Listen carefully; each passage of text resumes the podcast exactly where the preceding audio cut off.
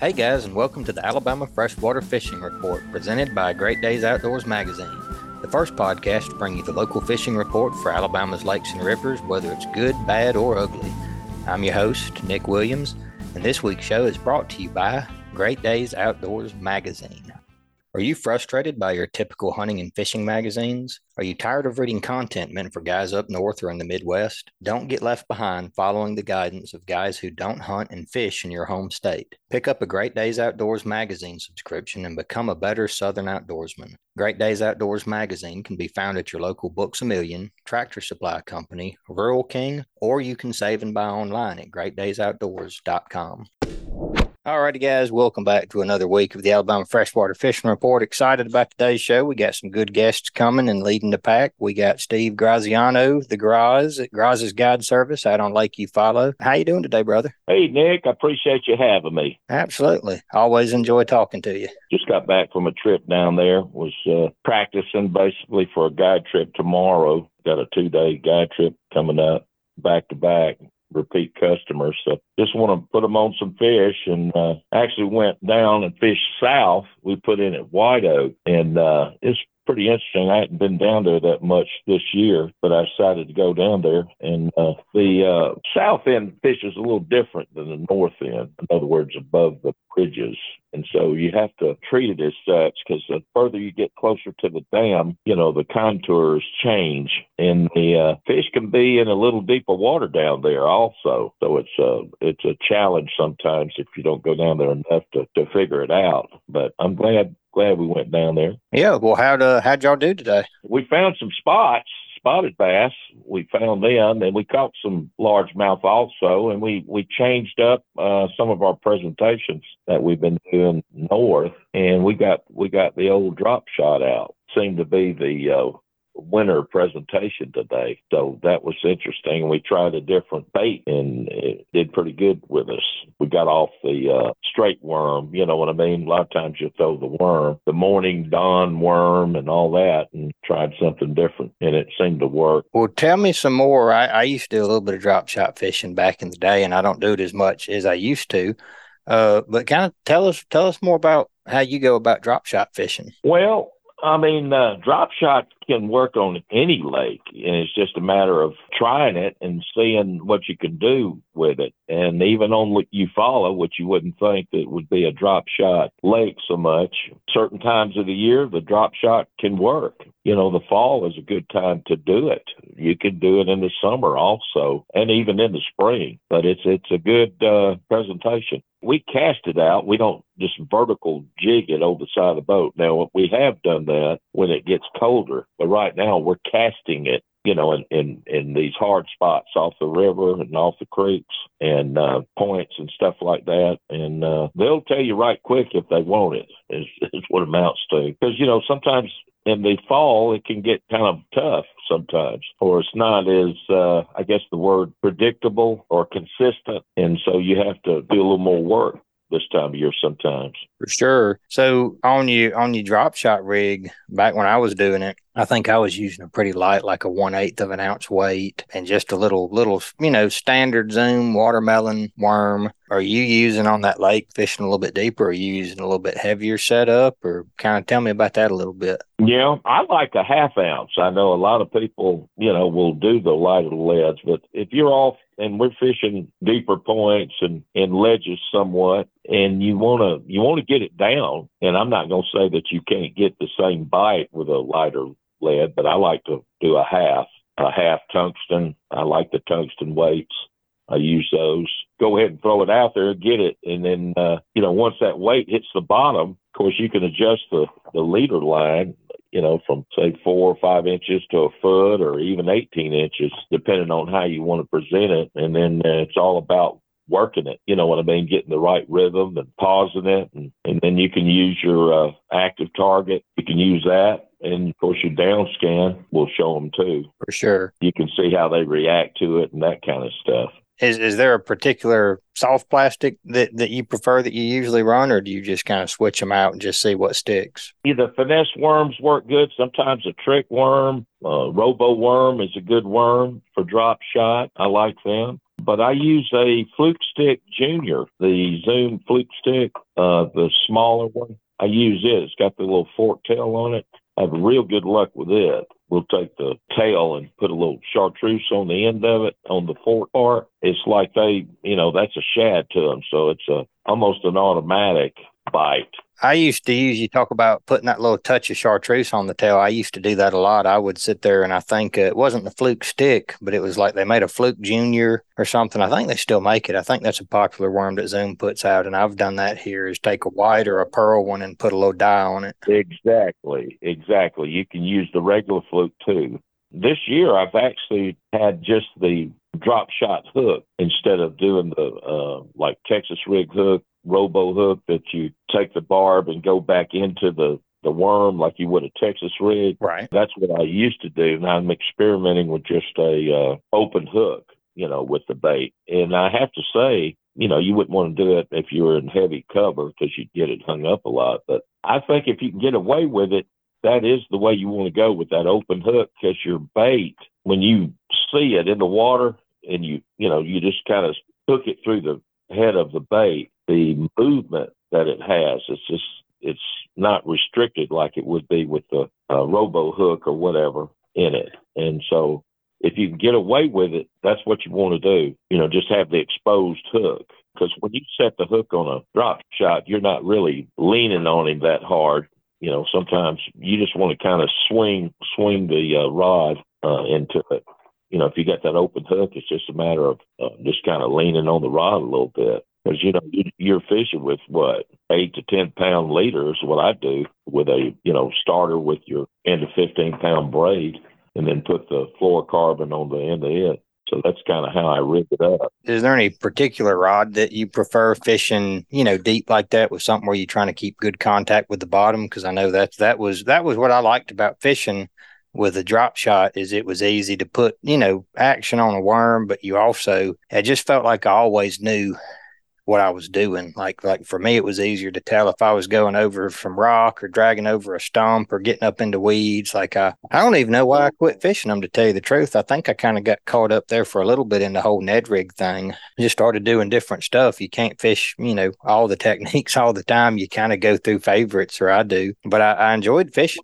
I, I agree with you 100. percent I think if you get a rod that's and you want a one that has a good tip, you know, really a medium heavy, eh, you know, some rod brands, a medium heavy is a stiffer rod, but you want one that's got really a good limber tip that you can cast it out or work it. I think if you get over seven two, you got you know because they make spinning, and I I do it on spinning. I mean I know you can do it on bait casting outfits, but I think if you get over seven two, I the one I use is a, a seven footer. I think a seven foot spinning rod is is perfect for it. I think if you get too long a rod for a drop shot, it, there's no advantage to it. You know, it just gets in the way. I think.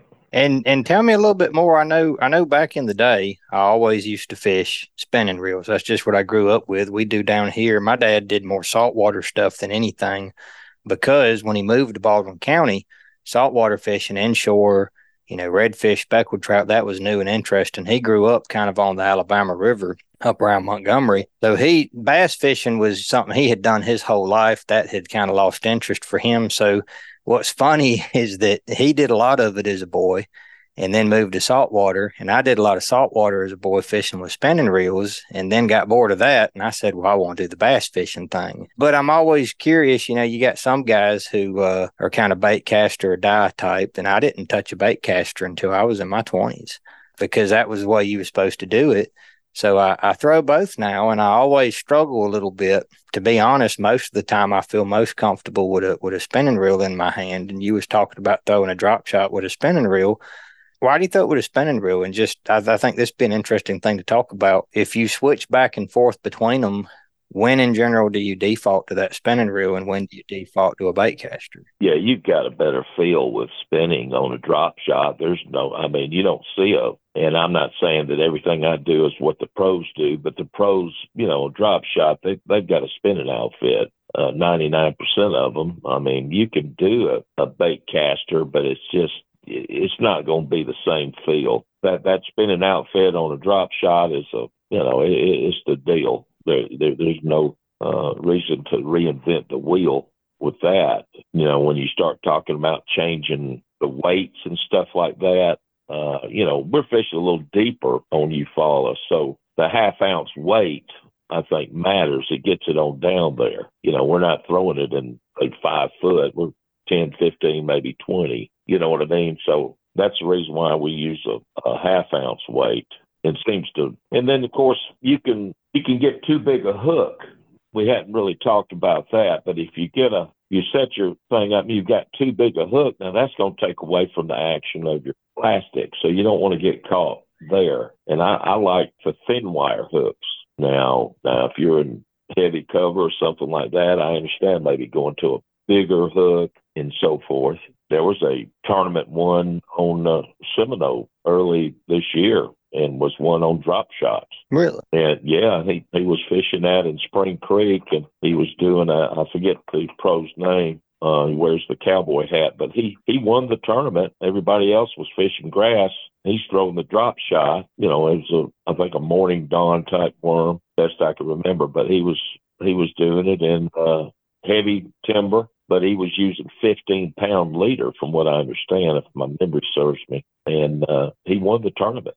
I think it was a three day tournament. Sometimes you got to switch it up and try something a little bit different. I know, especially with, with the fall coming in, everything changing. I know that uh, what works can change day by day. Yes, sir. I mean, and that's that's this time of year because uh, just as soon as you get on something, you know, it'll change. The weather's warming up. The water temperature is getting warmer than it was. It, it's amazing. I mean, uh, we were out there today, and I think it was.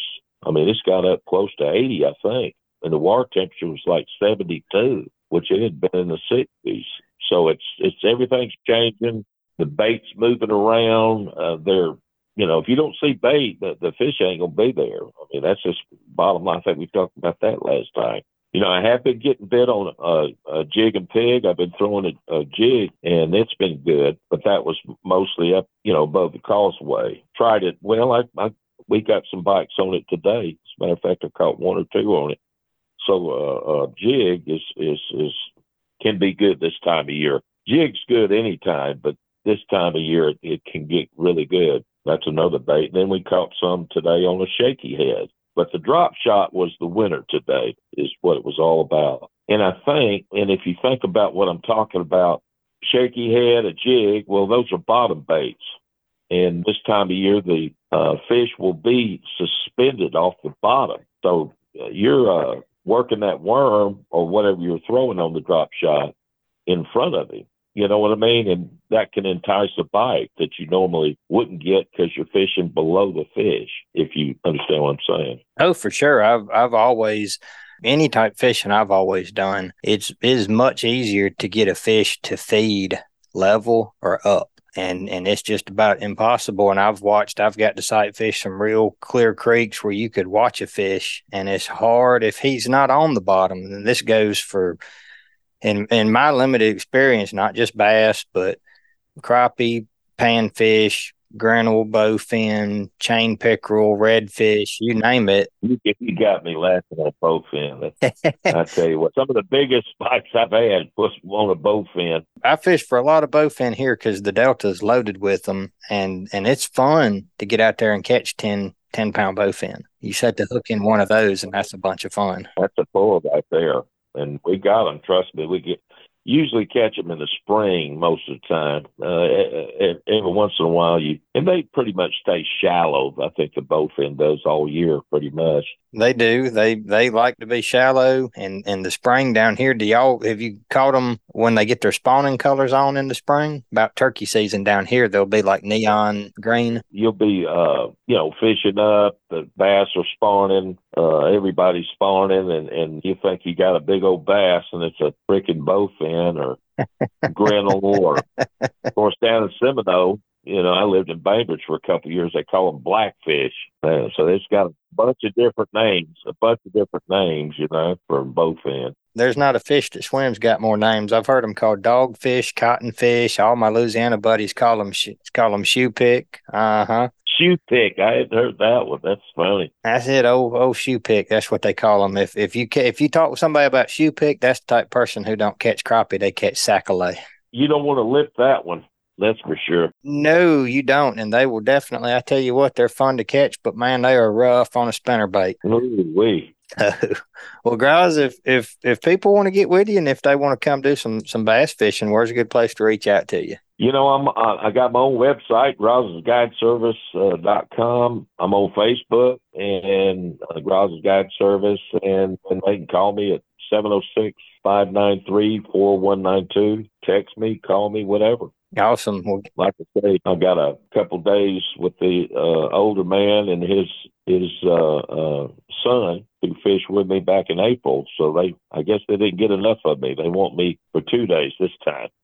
so anyway, that's going to be tomorrow and Friday. So the weather's beautiful, but um, it seems like you need a little weather change, you know, sometimes to make these fish uh, snap better. Absolutely. Well, guys, if y'all want to get with Graz and, and go do some Lake Eufaula bass fishing, uh, I reckon he's he's been doing guided trips about longer than anybody else that I'm aware of out there, and uh, he's definitely very good at what he does. He's a good fisherman. He's a good time to be around. So, y'all go check him out if y'all want to want to book a trip for this fall. And Graz, I always enjoy having you on the show, and I appreciate your time today, sir. Nick, I appreciate it, buddy. Anytime.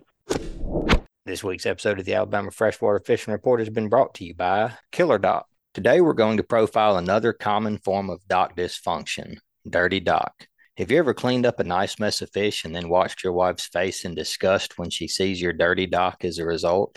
It's happened to all of us who are cleaning fish on old, wooden fish cleaning tables that don't slope toward the water. You need dock enhancement. Killer Dock fish cleaning stations are marine grade aluminum coated with a ceramic finish that makes cleaning your dirty dock a cinch. The scales and slime drain directly into the water, through the legs, or through the slots. You choose the style. Check out the best fish cleaning stations known to mankind at killerdock.com. Alrighty, guys, we are back, and next up we have Stephen Rockarts out there on the Cahaba River system. Stephen guides with Fly Fishing Alabama. He catches a mean fish and he grills a mean burger. Stephen, how you doing today, sir? I'm doing pretty good. I wish I had both of those going on right now. a good fish and a burger. It, it's getting to be about that time in the evening where I'm starting to think about a good burger. That's right. It's it's getting about that time.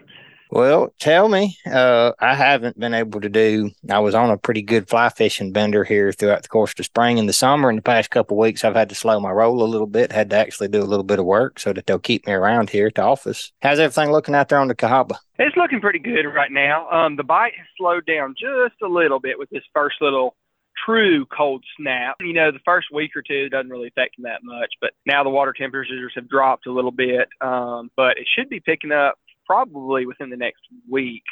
Um, you still good for a good little 10, 15 fish a day, but the shad are starting to move up into the mouths of everything. All those bait fish are starting to move up and kind of school up. And I, I'm pretty sure next week or the week after is going to be pretty doggone good fishing starting in uh, November. They're going to be coming up to the mouths of all those feeder creeks you're gonna have to let me in on the secret. This is my first year fly fishing. I always enjoy in the fall, like you talk about creek mouths. And I'm actually going out tomorrow. If I break away, I'm a, I'm gonna do a little quick morning trip. I'm gonna take me some live shiners and I'm gonna free line them up in the mouth of a little creek I got in mind that I was kind of scouting the other day. I seen some fish up in it. What do you do with, with them fish up in the mouth of the creek? What do you what kind of fly are you throwing? What kind of general technique are you using? I know I've done a lot throughout the summer, just kind of bank busting. You know, just just kind of throwing at the edges of the bank, spotting structure that you can see and throwing at it. But on them creek mouths, when stuff starts to get a little bit deeper, that's not something I've done yet. So what's what's your technique for for them creek mouth fish? Good question. So for right now, um, as long as those bait fish or shad or whatever you want to call them start schooling up, which they will, they'll start going into creek mouth.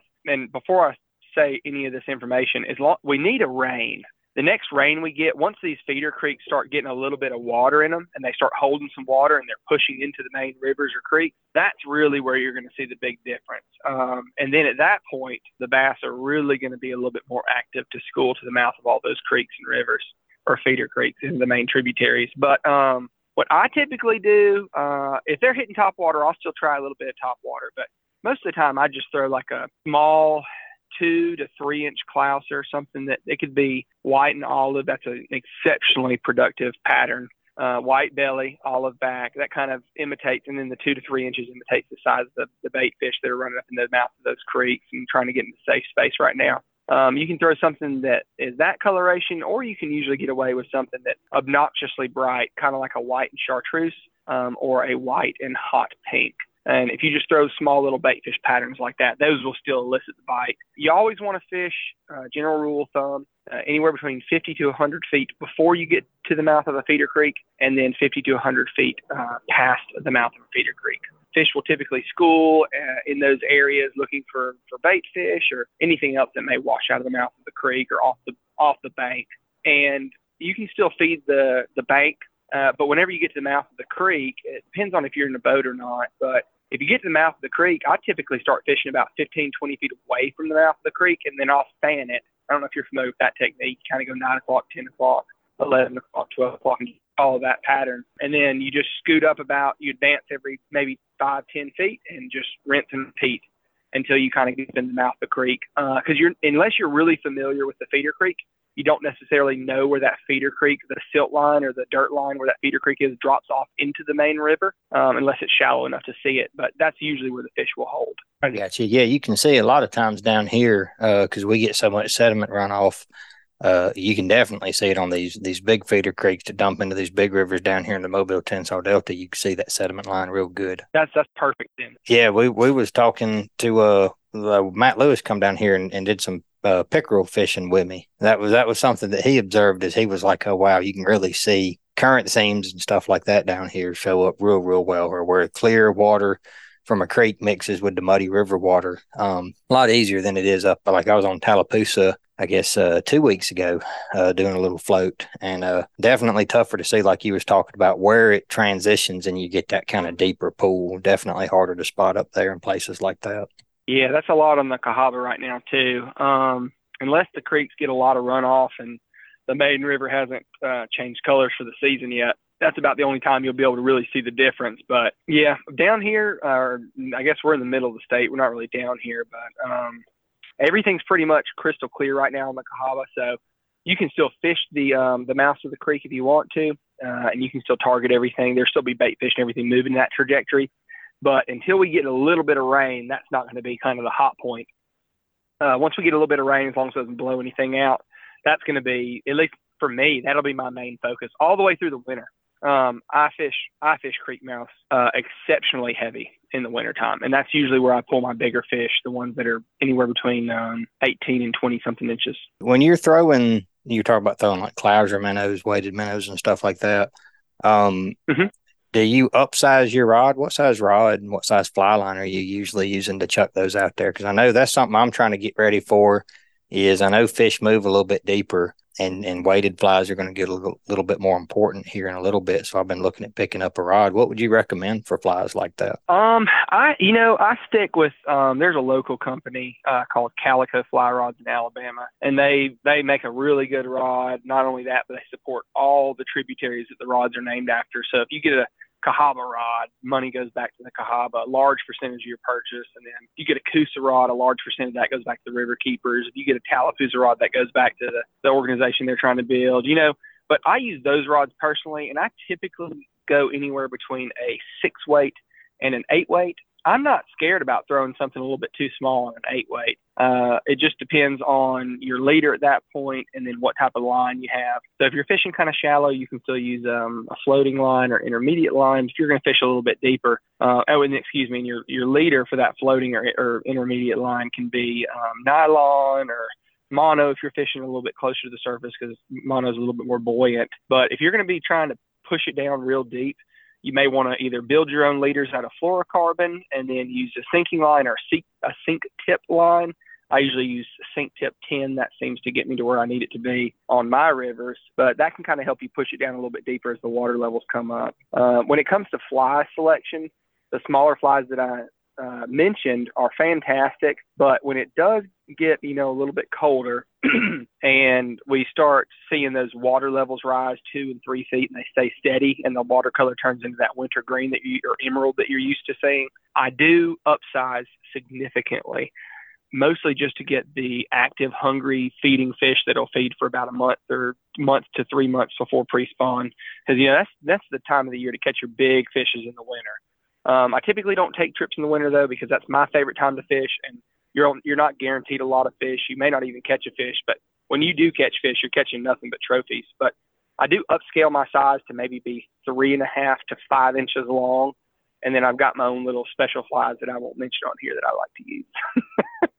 there we go. There we go. It's funny what you say about catching the big fish because I know uh, down here on on the Mobile Tensaw Delta, I do a lot of catfishing. We have a real good catfish fishery, and man, the big blue cats. Like if you want to catch fifty plus pound blue cats, uh, that's the time to do it because you won't, like you said, you won't catch near as many fish. You may go a whole day and not catch anything, or you may run limb lines or whatever it is that you're doing. Like your hookup rate goes down, total number of fish caught goes down.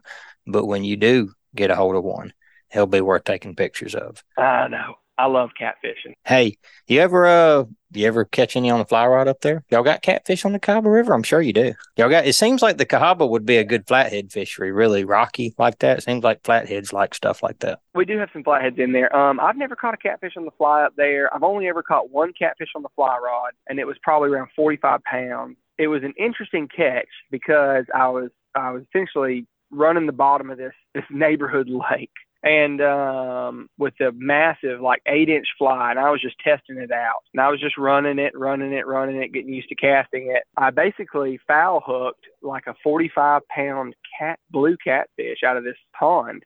I didn't anticipate it, but um, it gave me a hell of a fight. Fought for about six minutes, and then started barrel rolling at the bank and rolled itself up in the line. I caught it right above the top of the jaw, so maybe it was trying to eat it, but maybe not. But it's still foul hook nonetheless. But long story short, that puppy snapped that rod in half so fast when I got it to the bank and it barrel rolled on me. I, I tell you what, too. Any anytime you foul hook one, because we we foul hook here occasionally. I've foul hook like um spoonbill and stuff like that. Like that's just a any anybody who fishes long enough down here ends up foul hooking a spoonbill. But you foul hook a fish and he feels twice as big as he is. So I'm sure that 45 pound fish, I was, when you said that you hooked up on a 45 pounder on a fly rod, I was like, well, that had to have been a stout fly rod. It was huge. It was a six weight. it handled the fish well until I got it to the bank. That's awesome. That's a good story. I like it. I like it. Well, Stephen, if, if folks want to get a hold of you, if folks want to book a trip, uh, what's good play? What's good way to reach out to you? Right. Thanks for asking. Um, you can either look up www.flyfishingalabama.com or you can look up uh, Fly Fishing Alabama on Instagram or Fly Fishing Alabama LLC on Facebook, and uh, we'll get you taken care of. We got smallmouth fisher uh, anglers and uh, our guides, and we got another guy that does special red eye trips and custom trips like that, and then and then me as well, and I I kind of do the a run of the mill. So yep, you can reach out that way. I appreciate it. There we go. Absolutely, folks. Y'all definitely be sure to check out Stephen's guide service. And Stephen, as always, I appreciate having you on the show. Absolutely. Thank you so much. This week's episode of the Alabama Freshwater Fishing Report has been brought to you by L&M Marine. L&M Marine has something for everyone from small hunting boats to pontoon boats to bigger bay boat and offshore hybrids. L&M Marine LLC prides itself on its customer service and knows how important it is to be taken care of and to have someone you can trust. They are locally owned and regularly support the surrounding community. L&M Marine provides superior customer service and has an entire team that consists of professional sales members, finance experts, service technicians, and a knowledgeable parts and accessory staff to fully support you. Go visit their friendly, reliable, and experienced staff today. L&M Marine is located 6 miles north of I-10 at 34600 Highway 59 in Stapleton, Alabama. You can also reach them by phone at 251 937 1380. Alrighty, guys, we are back. And for our final guest this week, we have Bob Mallard. Bob is the executive director of the Native Fish Coalition. Um, he's also a former fly shop owner. He's a registered Maine fishing guide. Um, and he is a fairly prolific author and a freelance writer. He's written several books. One that I have uh, earmarked that I need to pick up is one on brook trout uh, that he wrote here a while back. Bob, glad to have you on the show. Tell me a little bit for the listeners who may not be familiar. What is Native Fish Coalition? Well, we um, first thank you for having me. We we formed up in Maine to protect, to provide some additional protection for wild native brook trout. One of the groups that had been doing the most um, to conserve, preserve these fish. They kind of had an executive director change. They kind of dropped out of the game and created a void. So myself and two others, um, a gentleman named Tom Dickens, young man, and a woman named Emily Bastian, formed a, what was at the time Native Fish Coalition of Maine, and our primary focus was on brook trout in Maine. Uh, Maine's the stronghold for brook trout. I have a uh, feature story in Fly Fisherman, Fly Fisherman magazine right now. But you know, one thing that's unique about Maine is that uh, Mainers love their brook trout. Um, when you hear the term trout up here, trout alone, it means brook trout. When somebody talks about a non brook trout, they call it a brown trout or a rainbow trout. But if it's just trout, it's a brook trout. So Mainers love their brook trout, and, and that is part of what makes, uh, you know, it can be, makes it easier up here because we're not fighting that trend toward non native and heavily stocked uh, trout. So that's where we started. And uh, since then, you know, we are 18 states deep, pretty much contiguous footprint from Maine to Alabama, actually from Maine to Arkansas as of last week. We um, we are dealing with game species, non-game species, salmonids, uh, non-salmonids. We branched off in so many directions now. It is truly what the name says it is, native fish. So, and and I have an interest as a, as a fairly new fly fisherman. Uh, it's on my short list to to make it up into some of the states a little bit north of us, try to hit the Smokies and try to find some of those native brook trout. You you talk about it starting to preserve brook trout, and I, I regret to say there are no brook trout down here in Alabama. So, how did Alabama end up with the Native Fish Coalition? We got approached first by New Hampshire, neighboring New Hampshire, and uh, once we got this thing up and going and, and it was getting some press and getting support, uh, folks in New Hampshire, Vermont, you know, Massachusetts, you know, different neighboring states chimed in. So we said we were going to grow this thing, and, but we were going to grow it contiguously, geographically. Uh, because we, you know, this concept of leapfrogging states just seemed odd to us. When a gentleman named Matthew Lewis contacted me about how there was a lack of organized support for red eye bass in um, Alabama. And uh, so Matt is solely responsible for bringing us south and taking what was a quantum, non contiguous leap from New England to Alabama. And he got my attention because I had a stint as a writer, a regular columnist for uh, online publication called Southern Trout, now defunct. My I had the honor of being the only Yankee affiliated with a publication, which they reminded me of quite frequently, and, uh, and uh, referring to the Great Civil War as the War of Northern Aggression, and uh, but they uh, they referred to um, red eye as as Alabama brook trout, and uh, when I started seeing pictures of where they live and started seeing pictures of the fish, we have a lot of bass, smallmouth, largemouth, uh, none of which are native, but I did my fair share of bass fishing. But when I started seeing this red eye habitat, it fascinated me. I was like, wow, this is right on the edge. This is looks like brook trout habitat, but it's a little warm. It's not really smallmouth habitat because it's a little cold. And so uh, you know, we dove right in and fully supported Matt, who has obviously, you know, wrote the book on red eye and does a lot of genetic work. And so that's how we, we get in the deep south. And, uh, you know, you don't get a whole lot further away on the East Coast than you do between Maine and Alabama. For sure, for sure. No, we've we've had Matt on the show a couple times, and I've had the pleasure of fishing with him. He's working on a another book. He come down here and and and fished with me in the the Mobile Tensaw Delta. I put him on some pickerel. He hadn't caught a pickerel before, and I'm happy to say I was able to put him on several that day. Definitely a good guy, and uh, yeah, he he turned me on to the Bama brook trout, and I've I've had a, a awesome time doing it. So I I think that's cool that that partnership happened. Kind of give me some more information. So you talk about the Native Fish Coalition. Why? Why? I guess why native fish? Um, and and like you you were talking about how you know largemouth bass weren't native up there. I know that when bass fishing got got popularized, bass ended up in a lot of places. Right? They ended up in California. They ended up in Japan. Like there was a bass fishing craze, took the whole fishing world by storm. And we talk with bass anglers every week on the show. I, I'm going bass fishing tomorrow morning. I love catching bass and and we have a lot of fishing opportunities here. and you know bass are definitely not starving for any type of support whether it be financial or conservation or the the bass will be the last fish that that we lose if we start losing more fish. Kind of tell me what what do you guys do? Like where did where did you come at as far as as naming it instead of you know just the brook trout coalition? Why why native fish coalition? You know we had um even though our focus was brook trout we also had a secondary focus on arctic char Maine has the last um, Arctic char in the contiguous United States, and uh, we have 12 populations left, down from, you know, well under half of what we had historically. So, you know, by calling it native fish, we um, we gave it, uh, we left ourselves open to some growth. Uh, we also, it would have been too easy to call it. You know, our focus was on native brook trout, not non-native brook trout. Brook trout in Montana or Wyoming are as impactful, negatively impactful, as brown trout are in New England.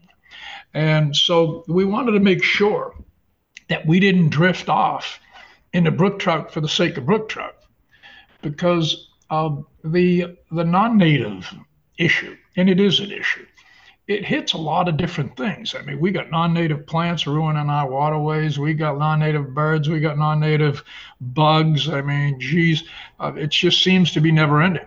And our uh, watersheds are being pounded with fish introductions.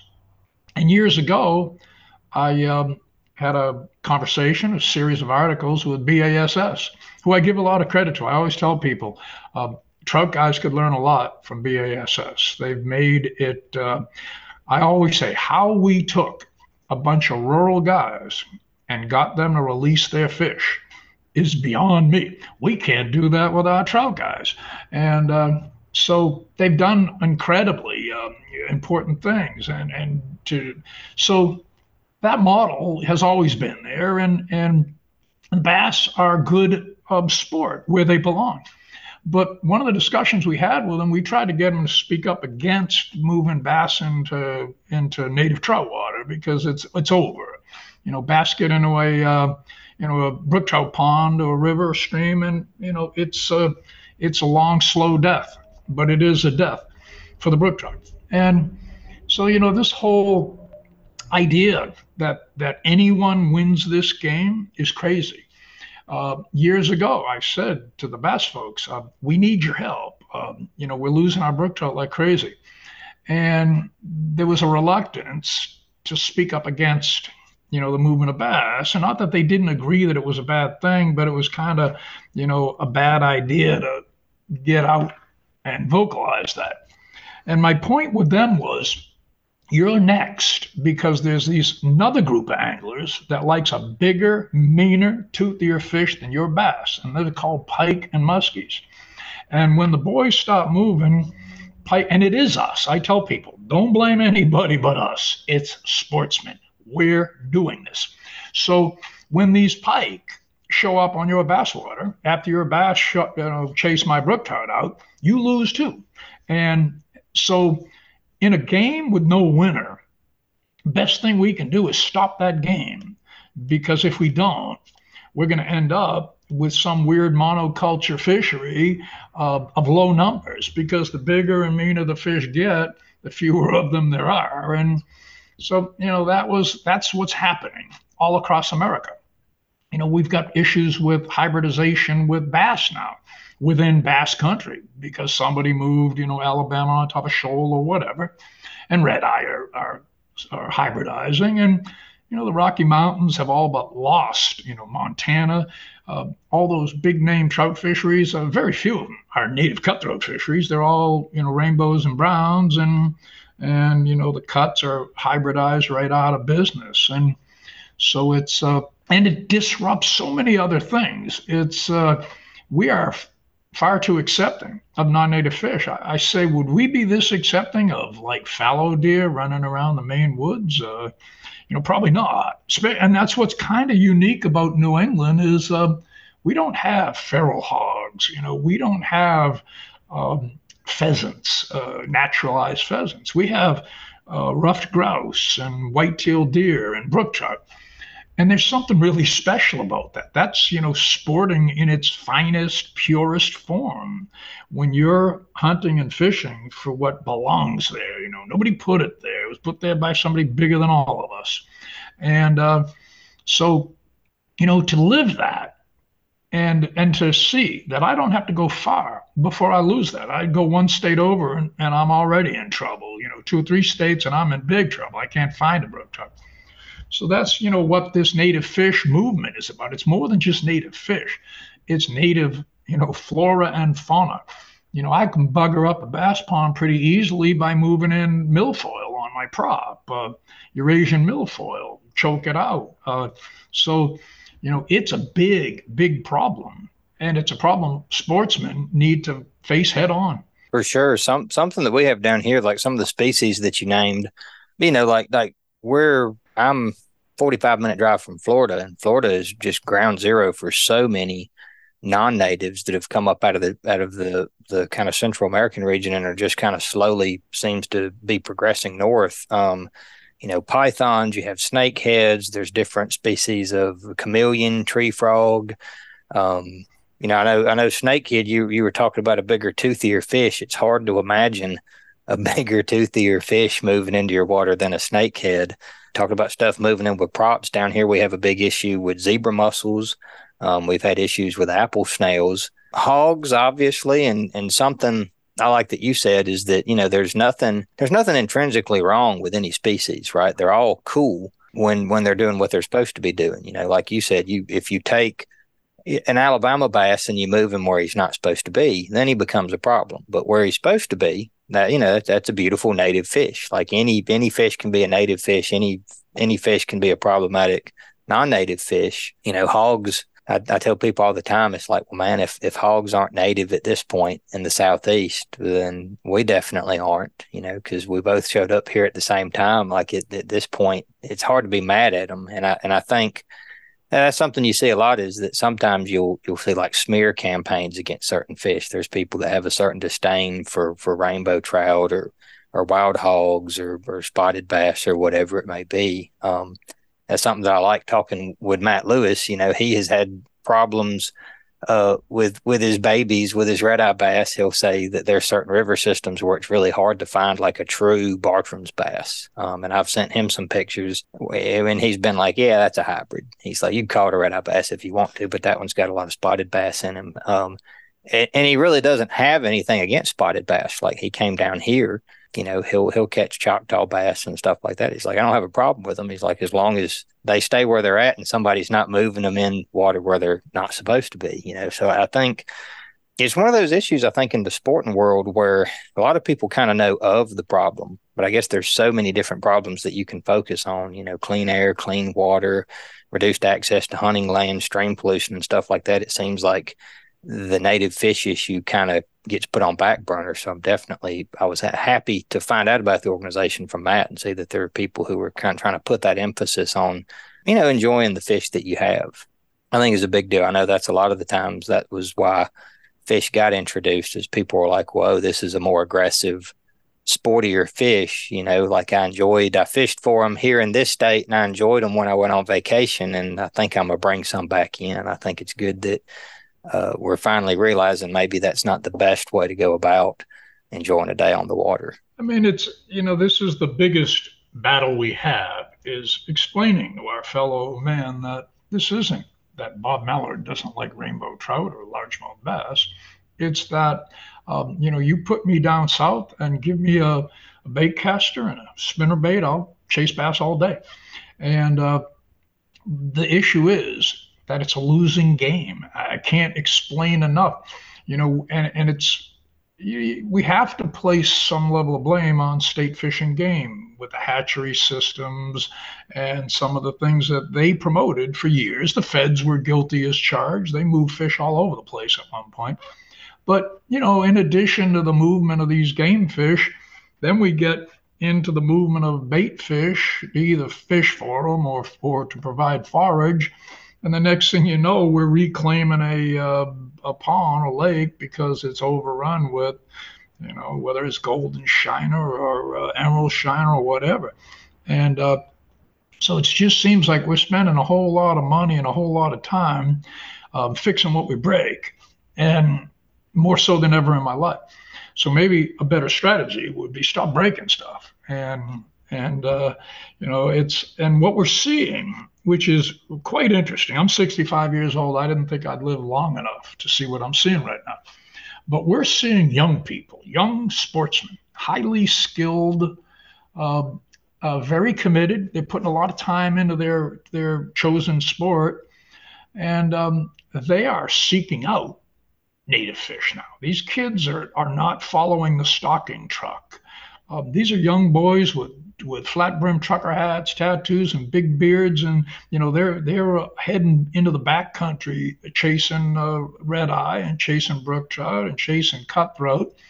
And I talk to them all the time. like, what happened? Who did this? You know, how did how did we somehow accidentally start changing this paradigm that existed my whole life? And it's crowding. It's a better understanding of ecological enlightenment, whatever you want to call it. Uh, they get it. They've seen in a, in a very short window, you know, the collapse of a whole lot of um, of our environment, and uh, you know they they don't want that fresh out of the truck fish, you know, and uh, you know there's a, a whole movement with these, you know, this um, cutthroat slam, red eye slam, and you know these are uh, this is popular stuff, and the beauty of it is, you know, this is putting focus on what is there what's supposed to be there. It don't cost us a nickel to manage that stuff. Just leave it alone and give it a little protection. We don't have to have hatcheries. We don't have to have half a, you know, now we can take that money and put it into habitat work and land acquisition and infrastructure. So this is a really good movement. And it, as I said, you know, and the difference between today's young sportsmen and when I was that age, we were generalists, and I used to joke we did everything, but we probably weren't real good at anything. Um, we had to trap fish, spin fish, bait fish, ice fish, you know, on and on. Rabbits, you know, you, you just did what you did. But the new sportsman is more focused. They're more likely to do one thing super well, or maybe a couple things super well. And uh, you know, they might be an upland game hunter with dog and uh, and a trout fly guy, or maybe they're a red eye and uh, and whatever. So you know, this is a big change, and it's a good change. You know, it's kind of like we're fixing rather than the old guys leading the charge and fixing the problem, with you know some exceptions. Uh, this thing's being driven by the from the bottom up, which is quite fascinating. You know, Matt, myself, others, we provide guidance and uh, and direction and answer questions, but you know these are young people out there and uh, that are doing it. The rank and file NFCer is way, you know, is half my age or less. I got members, board members, 15 years old, and the what I see there that kind of disturbs me is we've just spent you know the last 40 years grousing about bleeding out our youth and and having you know losing the young sportsmen.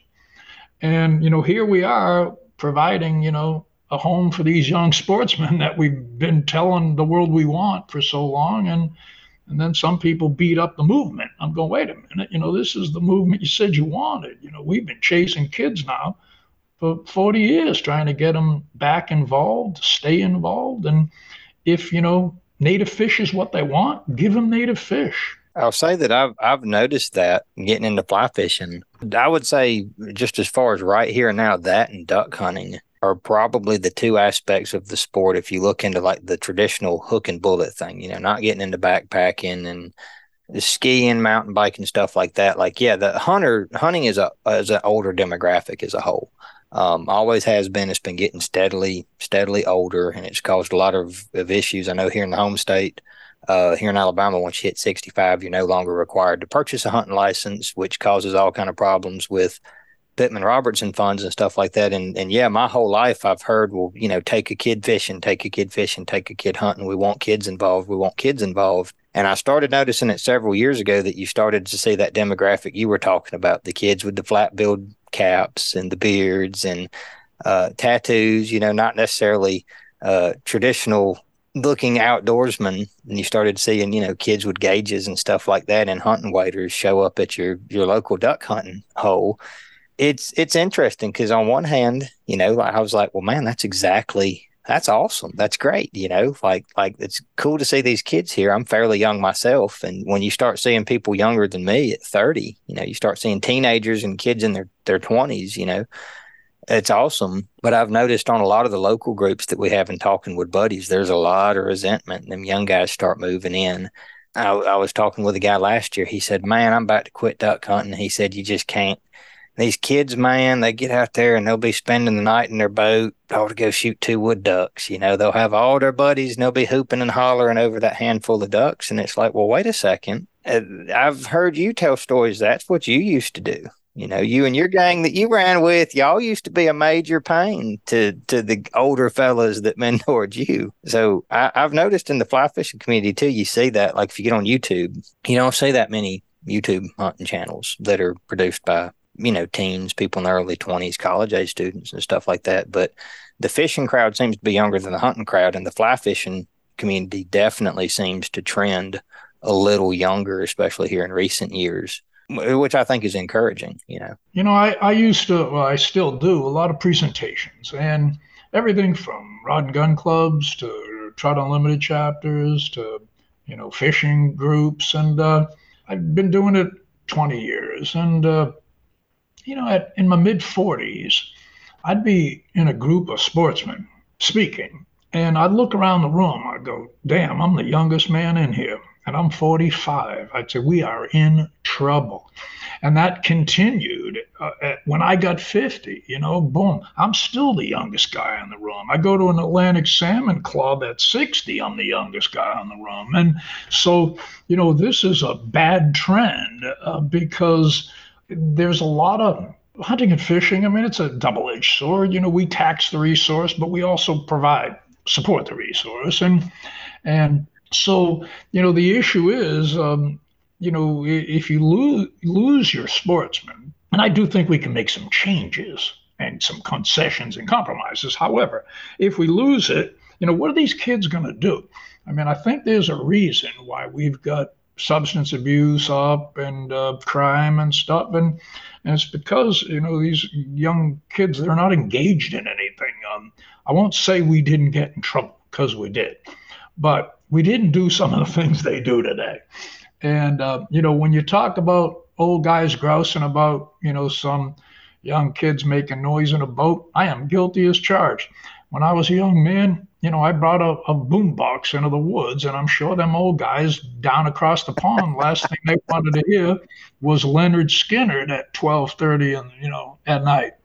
And uh, but you don't think about it at the time, but you know, later on you think about it. But I, I like you, I'm, I'm the one to say some of these old fellows like, come on now, you know, we did that. I drove my truck through streams and stuff that I shouldn't have been doing because I didn't know any better. So let's educate those kids. Let's say, hey, kids, by the way you know, dial it back a little bit, please. And we're trying to sleep over here. The ducks ain't coming in as long as you're yapping away. So, you know, there's definitely I've I've had to retort to a few guys. They're like, oh man, these kids they just got no manners and they don't know what they're doing. And it's like, well, wonder where they learned that from. You know, like who who taught them that or who didn't teach them? And and yeah, I have I have tried as a young buck myself you know, I luckily had the wherewithal. I had some good mentors, but then I uh, some good mentors. But I also realized kind of young that I had uh, free time and energy in spades. I had excess of go get it and just didn't know what I was doing. And and I found a few guys who uh, didn't have quite as much energy and and they were happy if you had somebody who would help them drag a deer mm-hmm. or throw some duck decoys. You get a good synergy there, and, I, and that's something that I wish that you saw more of is is marrying a little bit of that uh, unbridled enthusiasm with with a little of the more mature wisdom I think that would be a win for everybody. So it's definitely interesting. I could talk about that all night. Unfortunately, we do have some some time constraints with the show. But before we log out, I think that's a thing that a lot of our listeners would be interested in is is kind of learning more about the native fish that we have here in Alabama, um, learning more about some of the less publicized game fish that are available to people in different fisheries. Uh, if people wanted to learn more about that, if they want to learn more about the Native Fish Coalition and kind of what you guys are doing um, in Maine and in Alabama and in all the other states that you function in, where's a good place for them to learn more? Uh, nativefishcoalition.org. We have an extensive website. Every state has their own page. We have campaigns, blogs. Uh, we got Facebook pages for most chapters. If you want to have a question, info at nativefishcoalition.org. That goes to me. I answer every question personally, and uh, or I offload to somebody smarter than me when when it's out of my wheelhouse. But you know, this is something that's real. It's happening. It's uh, I don't see it going away. I think that you know, we're also seeing some issues where, you know, some of these non-native uh, fisheries are collapsing for reasons we don't fully understand. The West, brown trout out west are in trouble. Most of where they are, everybody's scratching their head. What happened? What, what's wrong with my brown trout? And uh, we're seeing some evidence with changing climates that up uh, northeast where it appears that brook trout are adapting better to changes than some of the non-native trout. So maybe like War of the Worlds, the old movie there, maybe the natives will um, persevere somehow. Maybe there's something to this stuff. Maybe whoever designed this thing knew what they were doing. Absolutely, I, I, think about that a good bit with our local Grinnell population. When you when you find that fossil records indicate that the same Grinnell have been swimming in the swamps down here since the Jurassic era, that's an encouraging thought. Whatever happens to to the watershed down here, it's it's survived worse things than yep. a couple of coal ash ponds or some saltwater intrusion or, or a little sediment runoff. That's an encouraging thought, which can be in in rare supply some days. It feels like with everything going on in the world. But uh, Bob, I definitely appreciate having you on the show. Uh, everybody listening in, if that's something that you're interested in, be sure to check out Native Fish Coalition. And uh, Bob, I look forward to hopefully talking with you some more in the future. Absolutely. We got a lot to talk about. This week's episode of the Alabama Freshwater Fishing Report has been brought to you by Bucks Island. Bucks Island is a family owned and operated business since 1948. They have new pontoon boats, bass boats, bow riders, and aluminum boats for sale. They love trade ins for boats and motors. They can rig your boat or ship your new motor anywhere in the United States.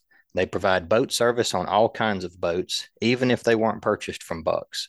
They have factory trained and certified technicians. Visit them at 4500 Highway 77, Southside, Alabama, 35907 zip code, or give them a call at 256 442 2588. Well, folks, that wraps up this week's Alabama Freshwater Fishing Report. If you've enjoyed this episode, please take a minute to subscribe, rate, and review wherever you listen.